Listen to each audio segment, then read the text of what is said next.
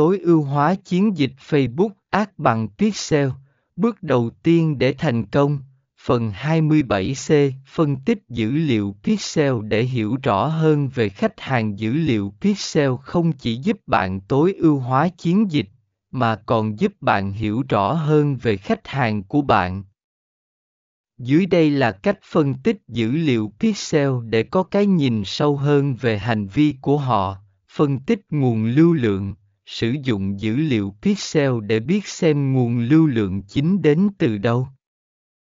Điều này giúp bạn hiểu rõ các kênh hoạt động tốt nhất để tập trung quảng cáo và tiếp cận khách hàng tiềm năng.